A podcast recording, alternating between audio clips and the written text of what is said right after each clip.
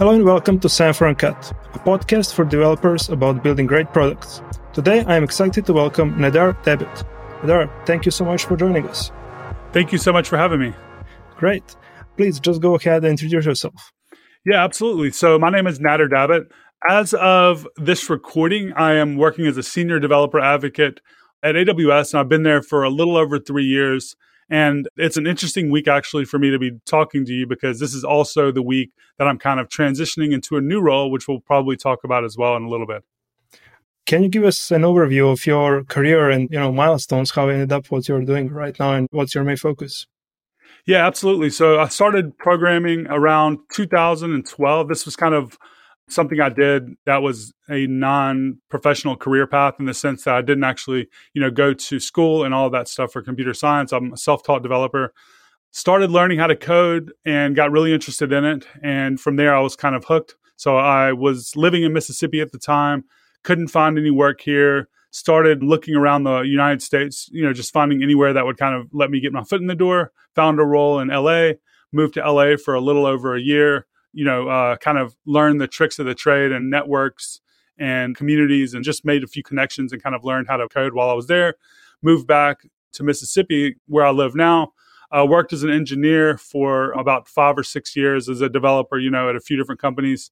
Then I started my own consulting company doing React Native. I specialized in React Native for a few years. I wrote my first book called React Native in Action for Manning Publications. Um, also held the React Native radio podcast for a few years and was kind of really, really deep into that ecosystem for a while before switching it up a little bit and diving into cloud computing and in particular full stack cloud computing, kind of bridging the gap between front end and back end developers or really mobile and back end, you know, anything client side and back end, kind of you know, focusing on the developers that maybe don't have that back end or that cloud computing background, but they want to build on the cloud. A lot of the stuff that I've done in the past few years and my team has done is actually kind of trying to lower the barrier to entry for those types of developers. So uh, during that time, I've been at AWS for a little over three years, like I mentioned.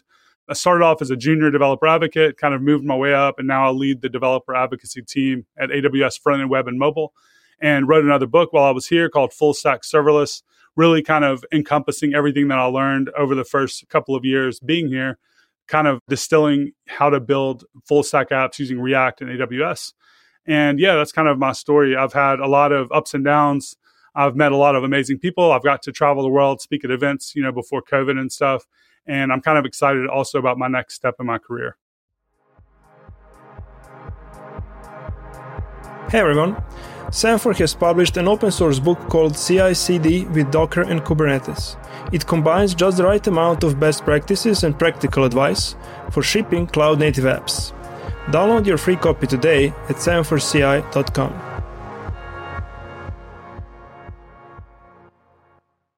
You have seen it from both sides, being in the front end for a number of years and then, yeah, moving to the back end. And as you also described, trying to help the people build that other side. What can you maybe tell us are the main challenges where people are getting into that, you know, backend side of the story where they need to support either the front-end part of their application or their mobile application?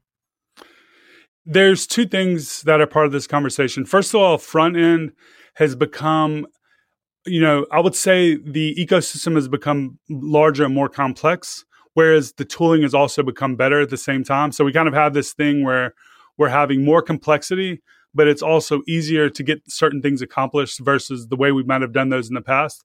That doesn't mean as a front end developer, it's easier to be a front end developer. I think that as we improve the tooling and we improve the developer experience on the front end, we're taking on more challenging, you know, things to do. So we're giving ourselves more complex and higher bar for the user experience for the things that we're building. So therefore, while we're improving the tooling and we're improving the ecosystem, it hasn't gotten any easier, in my opinion, to be a front end developer because of all the things that we now have to take into consideration. You know, single page applications and you know dealing with the data architectures and you know routing and all these different things. And now we have these hybrid frameworks that mix client side rendering with server side rendering and even static site generation. And you have to understand, you know, quite a bit of things to understand how all this stuff works. So taking that into consideration, how can we actually add more work onto those people and kind of make them more productive without giving them even more things to learn. And that's kind of a big challenge. And I think that's also, while it's a challenge, it's also a huge opportunity because there is a lot of work being done within cloud, but also just companies that are building out abstractions on top of the cloud and managed services that allow you to kind of build out backend functionality that used to be the job of either a single or a team of engineers that were very, very specialized can now be kind of done by someone that maybe isn't so knowledgeable. So, for instance, a really good example of these managed services that has been around and a lot of people have probably used it, and it was kind of early on an innovator in, in this area, in my opinion, is Auth0. So, Auth0 is like a really easy to use authentication service. Now, imagine if you wanted to kind of, you were a front end developer and you needed to add authentication imagine trying to build out something as sophisticated as that and make it scale and actually implement OAuth providers and all that stuff. That would be really tough. But with Auth0, you can just kind of go in, create your app, and get the credentials, and they even give you code and stuff you can copy. So those sorts of things are what I'm kind of excited about because then as a front end developer, I can actually just reach in and grab these different APIs and these different services. And I don't actually have to understand how they've been implemented on the back end as long as I can read their documentation and understand the solutions that they're offering, I can actually take advantage of all of that engineering talent, all of that power, all of that complexity that's hidden and kind of build interesting stuff. So all the stuff that I see happening is kind of like for bridging this gap between front end and back end is kind of falling into that category managed services, databases as a service. And within AWS, AWS is complex. So for us to try to kind of build out these types of layers on top of traditional cloud is a big challenge. And I think that we've come up with a pretty great approach that hides a lot of that complexity while also giving a lot of power to the developer. We've seen a lot of success. I mean, we've scaled to hundreds of thousands of active developers at this point. And as we grow, we hit more edge cases and more things that we want to improve. So we have a lot of work to do, that's for sure. But where we're headed is a great area. And I think that like a lot of people you know want this sort of thing. And it's not just aws you see you know google has done this with firebase a long time ago. You know there's vercel there's netlify there's uh, hasura. There's a lot of great companies doing uh, similar things i would say. Um, i would say the main difference between what aws is doing is that instead of like building new things within aws we're just building this layer on top of aws so a lot of startups want to take advantage of the entire power of aws at some point but when they're building their MVP or they're building their prototype or they're just building out, you know, their initial version of their app, they just want to get up and running quickly and they want to take advantage of all this stuff, but they don't want to kind of spend months and years like learning how AWS works. When you're working with something like Amplify, what we're building is that you're just given the infrastructure as code and you're given all these backend services. There's nothing new, nothing that you need to really eject out of as far as the services are concerned. So it's kind of like a layer on top of AWS, but you can still take advantage of all of AWS, which is kind of what I think sets it apart from some of these other things that are out there. I myself coming from the generation of, you know, when the SaaS companies were starting 2010 and around that generation where maybe, you know, GitHub and Heroku, the kind of the gold standard back then was a Rails app and then you come in and then you generate, you know, your authentication layer and so on. It relies on those primitives like, you know, your MySQL Postgres database and you get a lot of code that was written by some people for you. And then you have to run it and maintain it yourself. In this generation of tools that you are talking about, one of the big advantages for developers is they don't have to think probably about the scaling of that user base and you know all those accounts and running them and you know watching after memory and cpu and so on but they delegate that responsibility which is amazing so I kind of just acknowledge the difficulties. And I was recently thinking about, okay, if I would start something tomorrow, okay, what would I use? Would I have to build all that by myself? And I was just exploring these areas. I talked with Guillermo for Vercel and he was kind of guiding me through those services. You mentioned Auth0. Okay, so user management authentication, that is solved. What do you see as a first next step after that the developers usually want to solve? After authentication? Yeah. So, I mean, I think the core bread and butter for almost every app is authentication, data, and storage. So, you need authentication for user management. You need a data layer, which is essentially a combination of an API and a database. And then you need some type of file storage, typically for images and videos. So, I think like if you can cover that really well, you've solved 80% of the problem for 95% of the developers out there. The other 20% is typically going to be the differentiating value that you're going to be bringing in as a company or as a developer. And I think the interesting part about that 20% is that that's kind of where the traditional backend developer is going to shine because they're going to be able to use their skill set instead of repeating the same thing and building these same API endpoints over and over and building the same authentication service. They're going to be able to build out, you know, this differentiating value that can kind of set them apart. Or the other 20% might even be, you know, able to be handled by one of these services as well. It just kind of depends on what you're talking about. So, for instance, there's machine learning services that you can buy into without having to kind of build yourself. There's video streaming services. There's all types of stuff. So it kind of depends what you're building. But I would say like that those are kind of more the one-off use cases. What everyone needs though, for the most part, is going to be authentication, data, and storage. And all of those things, yes, are abstracted away with these types of layers that you're seeing out there. And I think that when you're buying into something like Firebase or Amplify, what you get is a little bit more easy to kind of get going with versus piecing other ones together is that they're all typically integrated well together. So like once you have authentication, you need to be able to kind of like authenticate and authorize users at the API layer. When you're working with Amplify or Firebase, you automatically kind of have that piece that's already built in. You don't have to kind of understand how to write that yourself. Whereas if you're kind of going to grab you know, Auth0 and then add a data API layer and then a storage layer. You kind of have to understand how to put all that stuff together. It's still really, really powerful. It's just maybe a little bit more work and stuff like that. I think the, the main thing to kind of take into consideration for me always when I'm talking about this stuff is the trade offs. There's always going to be, you know, trade offs. I don't think there's ever one right way to do something every time. It just kind of depends on a lot of things. It depends on what your existing skill set is. It depends on, you know, what you like to do as far as like which companies provide the APIs that you enjoy working with. You know, what is offered versus what you need. You know, all these things, I guess, you take into consideration and you make a decision. One day it might be one app, it might work for this stack, another app might work for this stack, you know, so on and so forth. At least that's kind of the way I look at it. Hey, I'm going to take a quick break here and tell you that Semaphore has a new book out called CI/CD with Docker and Kubernetes. If you are looking to deploy cloud native apps, it's going to show you the most productive way of doing that. And the best of all, it's free.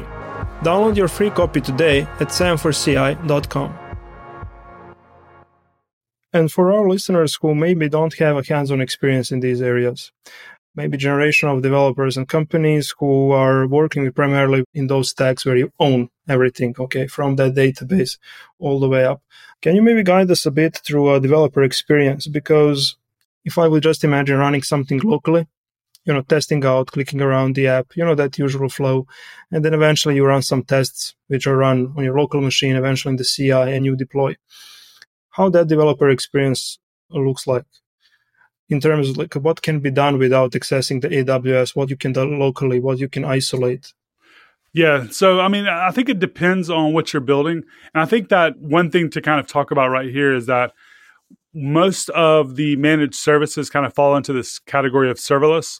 And for the most part, traditionally, serverless infrastructure is harder to test than the infrastructure that you own.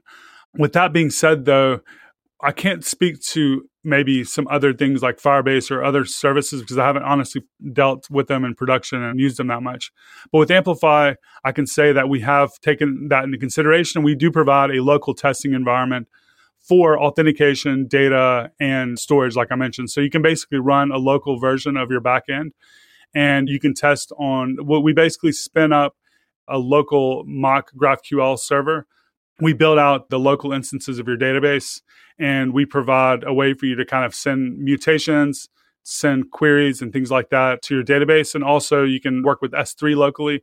And then also you can actually mock a signed in user. So we provide a way to kind of create a user and set up tokens and maybe even add groups and stuff like that for group based access.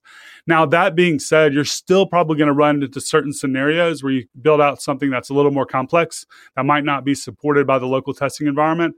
It's really easy to kind of spin up a copy of your infrastructure because what you're working with is infrastructure as code. So typically, what people do is if they run into a scenario where they can't test locally, they probably do this anyway, is that they just create a fork of their existing environment and then they're able to test this in the cloud. And then whenever they have the changes that they want, you can actually merge just the diff, almost like a diff would be like for uh, GitHub. you can just merge the diff of your infrastructure as code into your main environment. So typically, the way the workflow is like you have a prod environment, you have a dev environment, and then you have a feature environment. So your feature environment gets merged into dev, tested, and then dev gets merged into you know production. It sounds like a reference implementation of those services. Is that part of a local stack?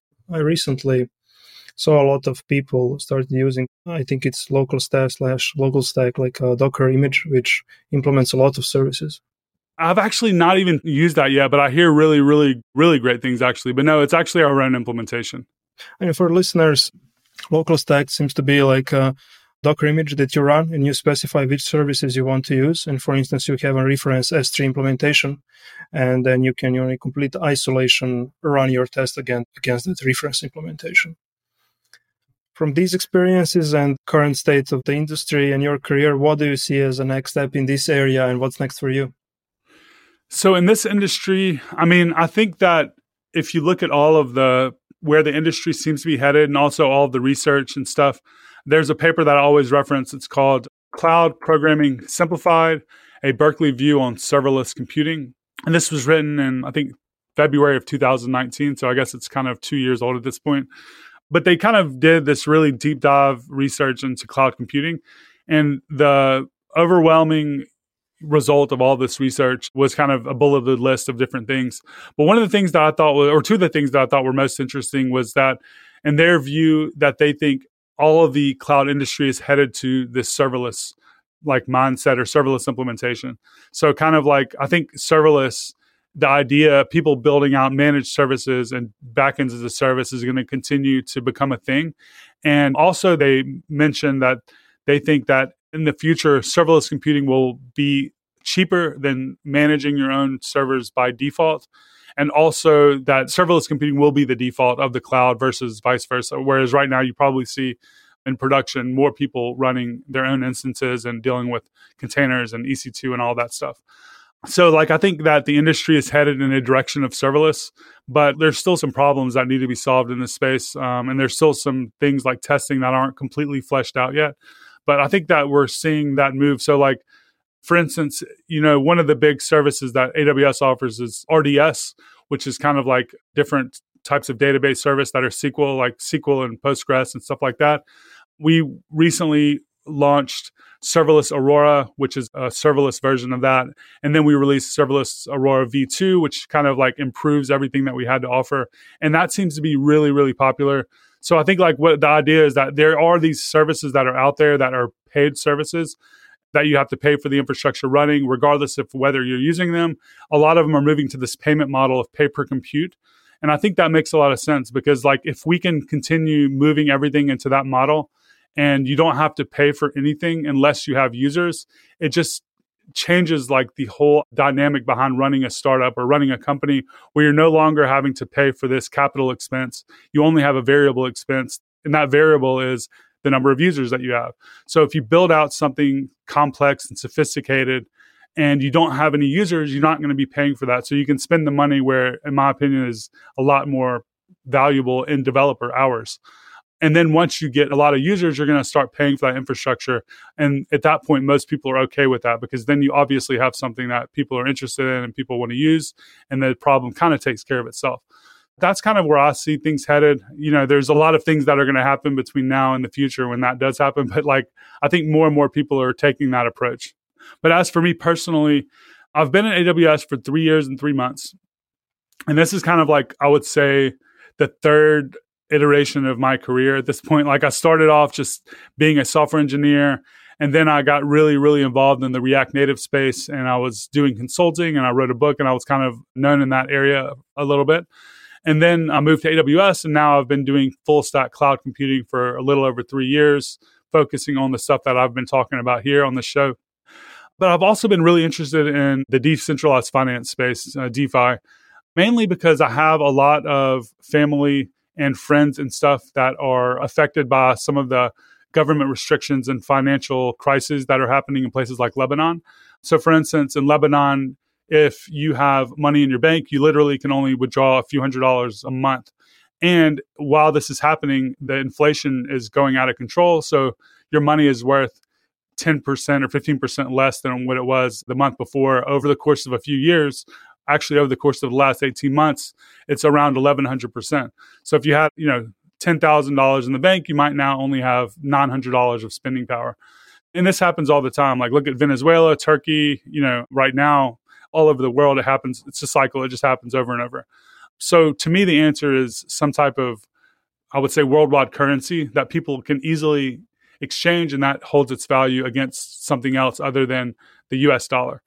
So I'm really interested in this space. So this is kind of where I'm headed. I'm actually going to be working in the decentralized space, the Web3 space, DeFi, whatever you want to call it, at a company called Edge and Node. And the founders are some really, really, really interesting and dedicated and smart people that have been in this space for a while.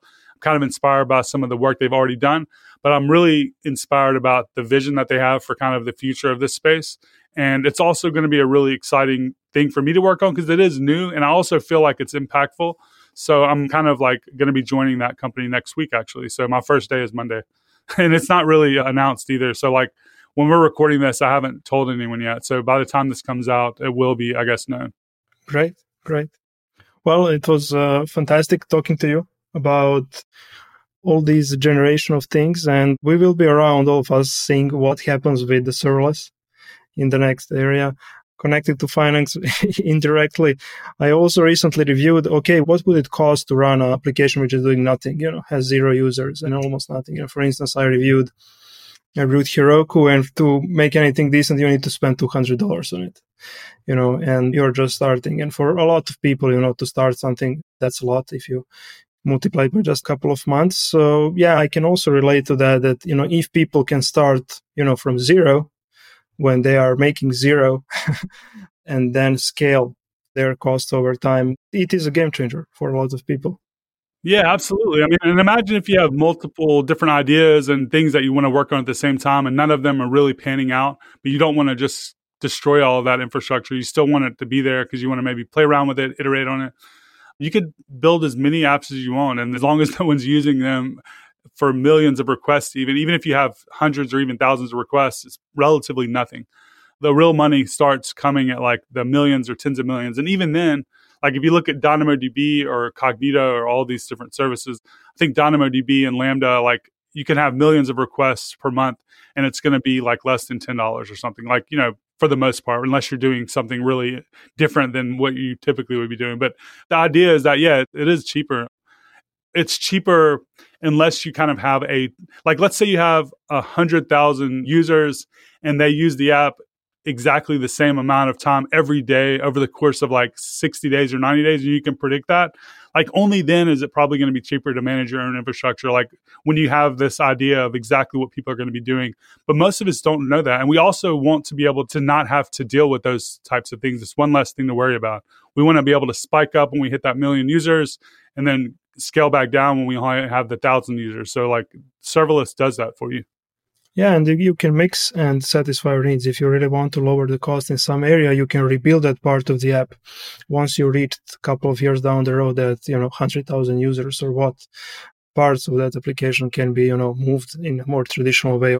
If someone really wants to run some workloads on EC2 instances, they can, obviously. As you said, there are always drawbacks and it depends on the situation. Well, thanks, Nader. This was a great overview. Wish you all the best in your next part, third part of your career, as you said. And for the people interested uh, learning more about your previous work, we are going to link to both of your books and from your Twitter account. And I also have to say that Nader's YouTube account has a lot of valuable content. So we're going to also share that link. Thank you very much. Thank you, thank you. Yeah, I'm still going to be like while I'm moving into this new space, I'm still going to be involved in the community and the cloud and serverless and amplify space. So I'm not going anywhere. I'm just going to be trying something in addition to that. So yeah, different domain and maybe similar technologies. Great. Thanks for sharing that. Bye. Cool. Thank you for having me. It was really great to be here and it was a cool discussion.